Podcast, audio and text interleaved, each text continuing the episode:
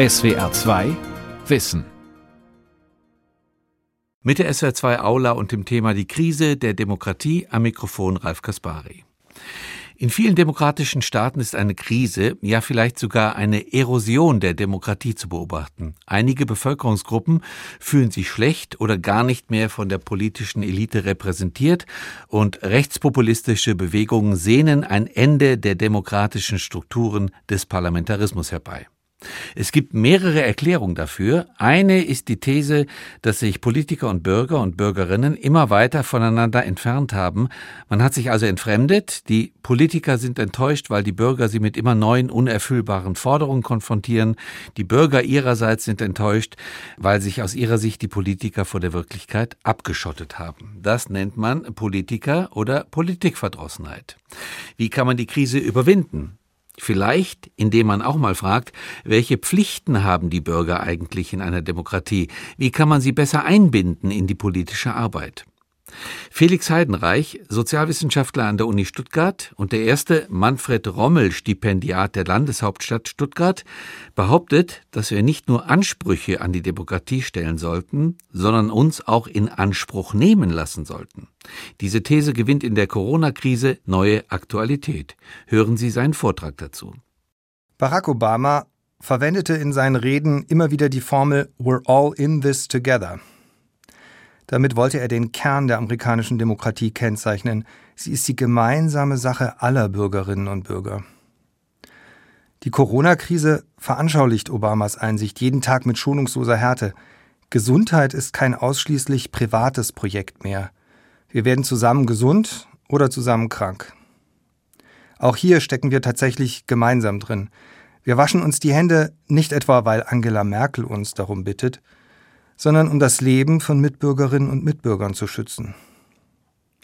Aber was bedeutet diese Einsicht eigentlich für unsere Vorstellung von Demokratie? Was genau zeigt sich hier eigentlich? Vielleicht nähert man sich dieser Frage am besten über einen Umweg. Kennen Sie den Film Die Zwölf Geschworenen? Vermutlich haben Sie ihn irgendwann einmal im Kino gesehen oder im Fernsehen. Denn dieser Klassiker des amerikanischen Films von 1957 hat Filmgeschichte geschrieben. Der Regisseur Sidney Lumet lässt hier zwölf Jurymitglieder darüber entscheiden, ob ein junger Angeklagter schuldig gesprochen und hingerichtet wird. Am Anfang sind sich alle einig, es kann nur der Angeklagte gewesen sein. Nur ein einziger Geschworener hat Zweifel, ein einsamer Kämpfer für die Wahrheit. Doch es gelingt ihm nach überraschenden Wendungen und heftigen Konfrontationen, die anderen von seiner Skepsis zu überzeugen. Am Ende lautet das Urteil nicht schuldig, denn es gilt der Grundsatz im Zweifel für den Angeklagten. Dieses Kammerstück gilt als stilbildendes Meisterwerk des modernen Justizdramas. Der Film lässt sich jedoch auch anders deuten Nämlich nicht nur als Justizdrama, sondern auch als, man verzeihe mir den etwas gedrechselten Ausdruck, Demokratiedrama. Die Geschworenen, alles Männer übrigens, was uns heute sehr befremdlich anmutet, tragen nicht nur zur Rechtspflege bei. Es geht, dies wird vor allem in der Schlusssequenz deutlich, um die Pflege des Gemeinwesens als Ganzes.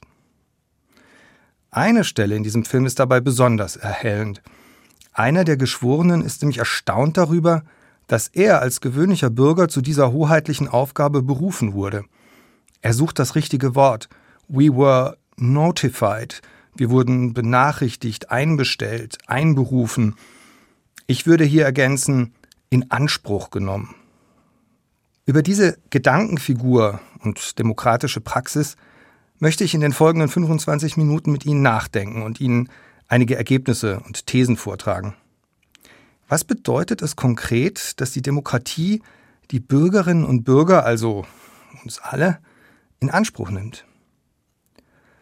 Diese Frage gewinnt ihre Relevanz und Dringlichkeit nicht nur vor dem Hintergrund der Corona-Krise, sondern auch vor dem Hintergrund einer länger zurückreichenden Krise der liberalen repräsentativen Demokratie. Von einer solchen Krise der Demokratie, der politischen Parteien und der politischen Repräsentation ist schon seit langem die Rede. Man könnte leicht versucht sein, diese Frage als bloßes Krisengeraune abzutun. Doch die Entwicklungen in vielen etablierten Demokratien, in den USA, aber auch in Osteuropa und Lateinamerika, zeigen, dass Demokratien hochgradig fragile Gebilde sind und dass das Abgleiten in Autoritarismus eine reale Gefahr darstellt. Gerade wenn man davon ausgeht, dass die Erosion der Demokratie leise und unscheinbar vonstatten gehen kann, gibt es gute Gründe, sich Sorgen zu machen. Eine weit verbreitete Erklärung für die Krise der repräsentativen Demokratie lautet, dass es sich um eine Störung des Verhältnisses zwischen Bürgerinnen und Bürgern einerseits und den politischen Verantwortungsträgern andererseits handelt. Im deutschen Sprachraum lauten die entsprechenden Schlagworte dann Politikverdrossenheit, Politikerverdrossenheit oder Parteienverdrossenheit. Die Störung dieses Verhältnisses wird meist als eine mangelnde Responsivität, also Antwortwilligkeit oder Sensibilität des politischen Systems beschrieben. Interessen und Präferenzen, vor allem von ökonomisch schwachen oder kulturell marginalisierten Gruppen, würden so lange überhört, bis sie sich irgendwann eruptiv in populistischen Bewegungen artikulierten. Hört uns endlich zu, scheinen aus dieser Perspektive diejenigen zu rufen, die zu den Verlierern von Globalisierung, Migration und ökonomischer Dynamisierung gehören oder sich zumindest potenziell von diesen Prozessen bedroht sehen. Die Krise der repräsentativen Demokratie ist aus dieser Sicht abzuwenden, indem die Politik, in Anführungszeichen, auf den Anspruch der Bürgerinnen und Bürger möglichst genau und schnell, ja womöglich gar unvermittelt antwortet. Eine typische Sprachwendung für diese Vorstellung lautet, die Politik solle doch gefälligst liefern. Deliver Brexit war und ist eine völlig unhinterfragte und geradezu obsessiv gebrauchte Formel in der britischen Debatte. Diese Beschreibung ist natürlich nicht einfach falsch. Natürlich müssen politische Verantwortungsträger auf die Präferenzen der Bevölkerung Rücksicht nehmen und zumindest womöglich und wo vernünftig diesen entsprechen. Aber die Demokratie ist eben auch kein Pizzaservice, wo beständig genau dies geliefert werden kann und muss, was gerade bestellt wurde. Politische Präferenzen müssen immer auch geprüft, abgewogen und miteinander in Einklang gebracht oder anders gesagt vermittelt werden. Genau das Gegenteil, eine unvermittelte Umsetzung eines ihnen erstaunlicherweise direkt zugänglichen Volkswillens, versprechen bekanntlich die Populisten. Wenn man die Quelle der Politikverdrossenheit in der mangelnden Responsivität verortet, leitet diese Diagnose zu einer bestimmten Form von Therapievorschlag an. Die politikwissenschaftliche und auch die gesamtgesellschaftliche Debatte kreist um die Belebung der Teilhabe, das was dann in der Politikwissenschaft Democratic Innovation genannt wird. Gemeint sind damit mögliche Erweiterungen und Ergänzungen des politischen Systems, die den sogenannten Input-Kanal, der von der Gesellschaft in die Politik fließt, durchlässiger machen soll. Beteiligungsverfahren, direktdemokratische Elemente, Bürgerforen, sogenannte Mini-Publics und andere Verfahren werden breit diskutiert, umfassend erforscht und in vielen Ländern, Regionen und Kommunen erprobt oder bereits routiniert eingesetzt. Baden-Württemberg engagiert sich bekanntlich in besonderer Weise in dieser Hinsicht. Aber lässt sich die Fragerichtung nicht auch umdrehen?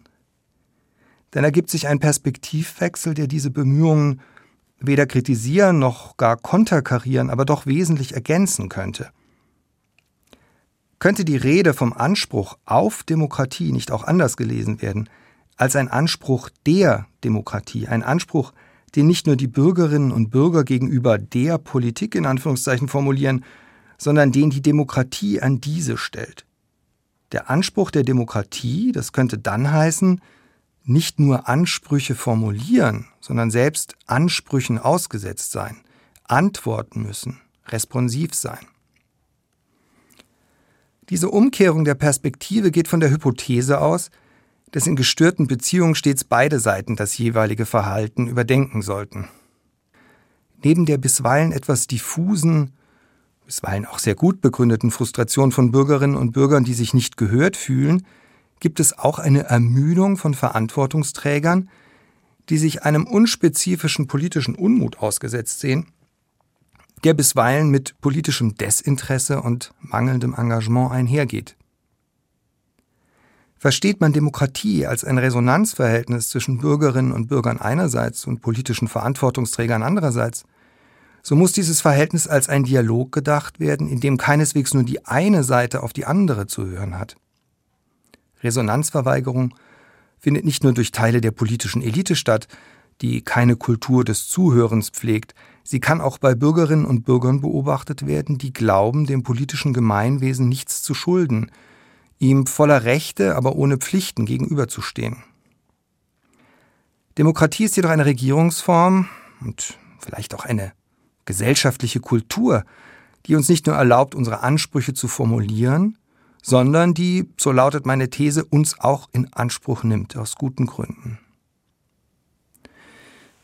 Aber wie sind wir dazu gekommen, Politik nur noch als transactional, wie man in den USA sagt, nur noch als Spiel von Give and Take, als bloßes Erarbeiten von Deals zu verstehen?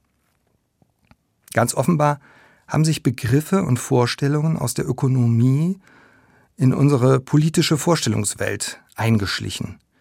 Bürgerinnen als Kundinnen, Politikerinnen als Dienstleisterinnen, Kompromisse als Deals. Donald Trump ist hier nur die Spitze eines über Jahre angewachsenen Eisbergs.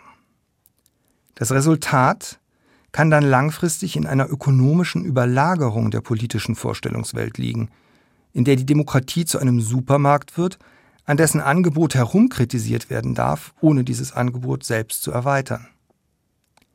Wer bloß als politischer Konsument angesprochen wird, der mit Steuern oder Stimmen eine bestimmte Leistung kauft, der wird dieses Denkmuster auch verinnerlichen. Wer indes demokratisch gesinnte, am Gemeinwohl interessierte Bürgerinnen und Bürger für notwendig hält, darf sich nicht scheuen, neben dem Anspruch auf Beteiligung auch dem Anspruch der Beteiligung eine Form zu geben. Vor allem in der republikanischen Traditionslinie des politischen Denkens wurde immer wieder herausgearbeitet, dass der engagierte Citoyen oder die Citoyenne nicht einfach als gegeben vorausgesetzt werden können, sondern durch Inanspruchnahme hervorgerufen werden. Der Citoyen und die Citoyenne müssen sozusagen ins Leben gerufen werden. Diese zugegebenermaßen etwas abstrakten Beschreibungen gewinnen an Anschaulichkeit, wenn man sich vergegenwärtigt, dass Demokratien seit ihren Anfängen konkrete Mechanismen und Verfahren ausgebildet haben, die die Bürgerinnen und Bürger auf verschiedene Weise zu einer Antwort zwingen. Die allgemeine Wehrpflicht, die durch die Levée en masse zur Verteidigung der Französischen Republik gegen die Kräfte der Reaktion umgesetzt wurde, stellt ein besonders extremes Beispiel für einen solchen Bürgerdienst dar – Sanftere, zivilere Formen sind bis heute selbstverständlich, aber in ihrer demokratietheoretischen Tragweite meist verkannt oder aufgrund des historischen Schreckens und der Konnotationen verdrängt. Es ist ja so, aus guten Gründen läuft uns heute ein kalter Schauer über den Rücken, wenn wir an einen Staat zurückdenken, der in der Tradition vormoderner Frondienste zum Appell rufen konnte – aber womöglich sollten wir uns von diesen Assoziationen auch nicht völlig in den Bann schlagen lassen.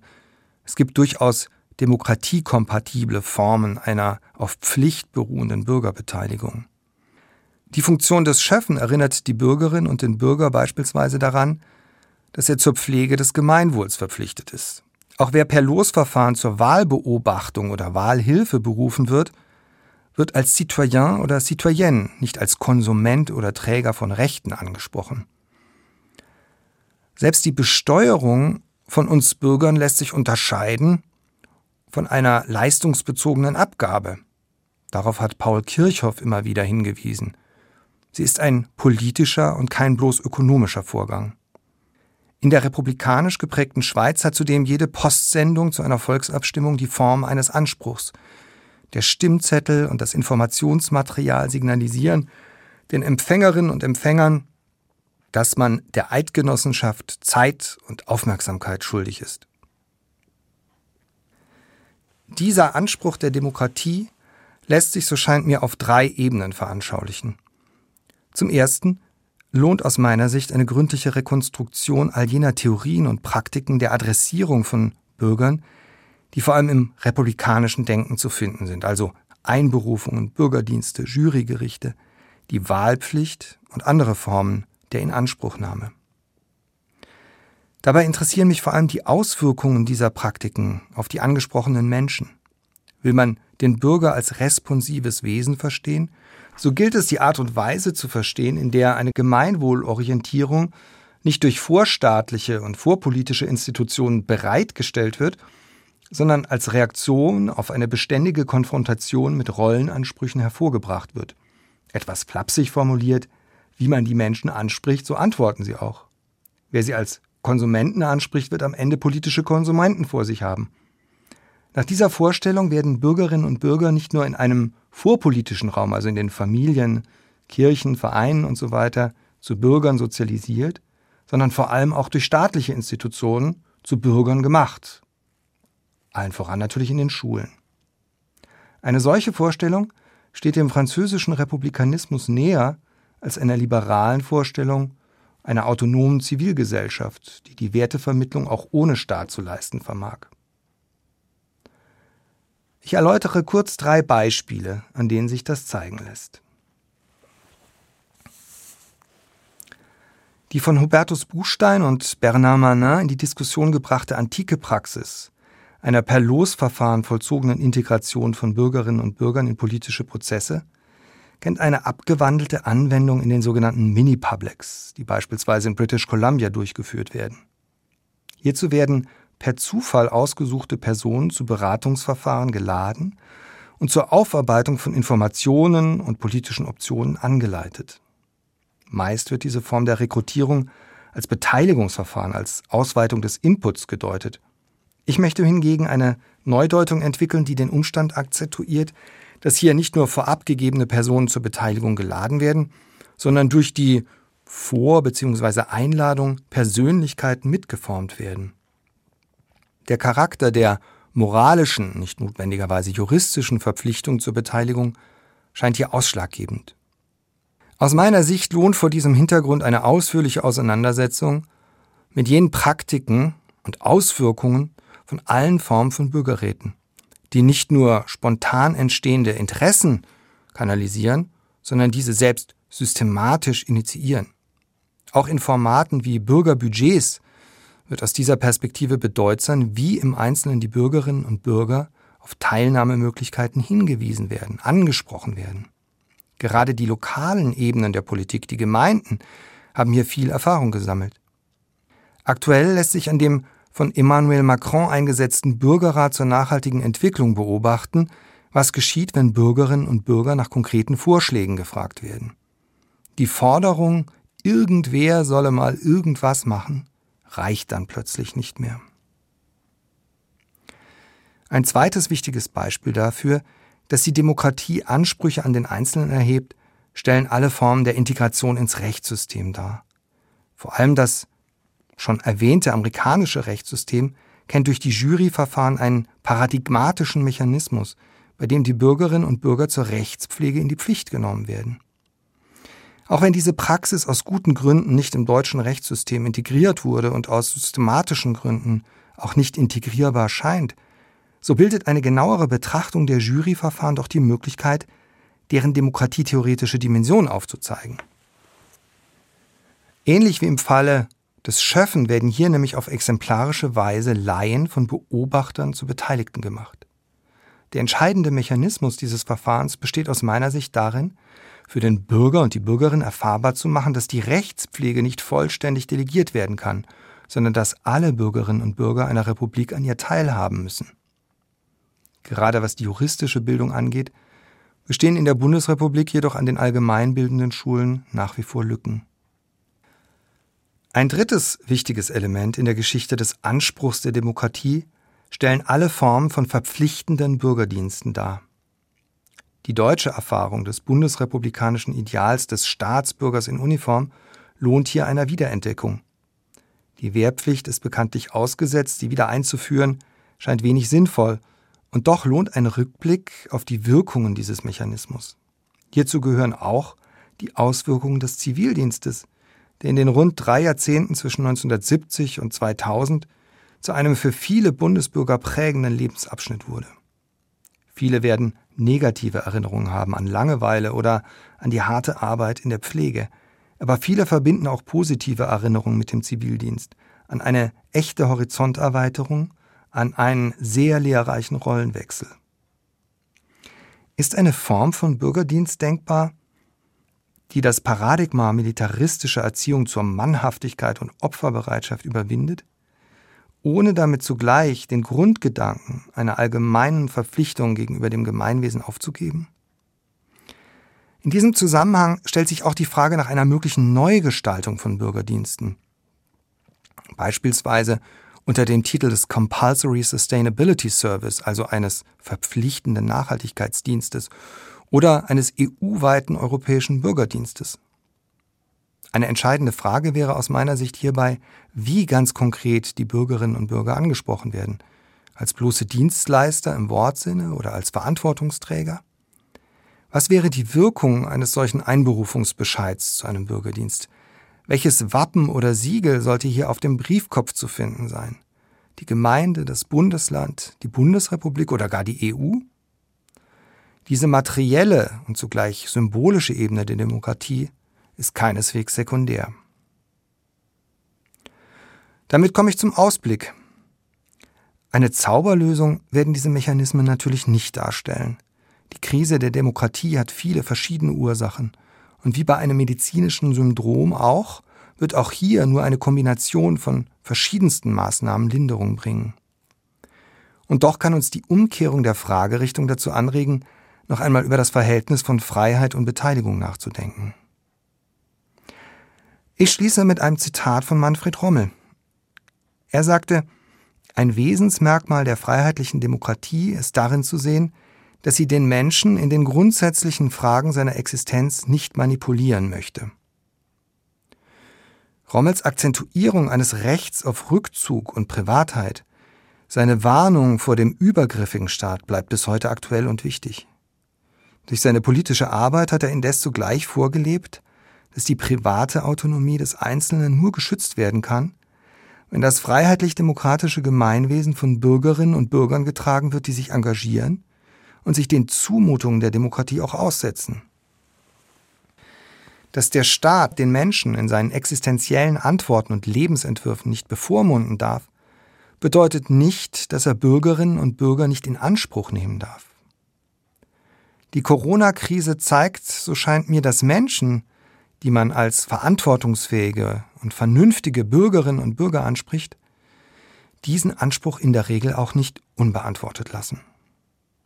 Das war die SWR2 Aula heute mit dem Thema Die Krise der Demokratie. Sie hörten einen Vortrag von und mit Felix Heidenreich, Sozialwissenschaftler an der Uni Stuttgart, Manfred Rommel, Stipendiat der Landeshauptstadt Stuttgart. Sie können diesen und alle anderen Vorträge wie immer nachhören und nachlesen. Infos dazu finden Sie auf der Homepage www.swr2.de-wissen. Die Welt verstehen. Jeden Tag. SWR2 Wissen.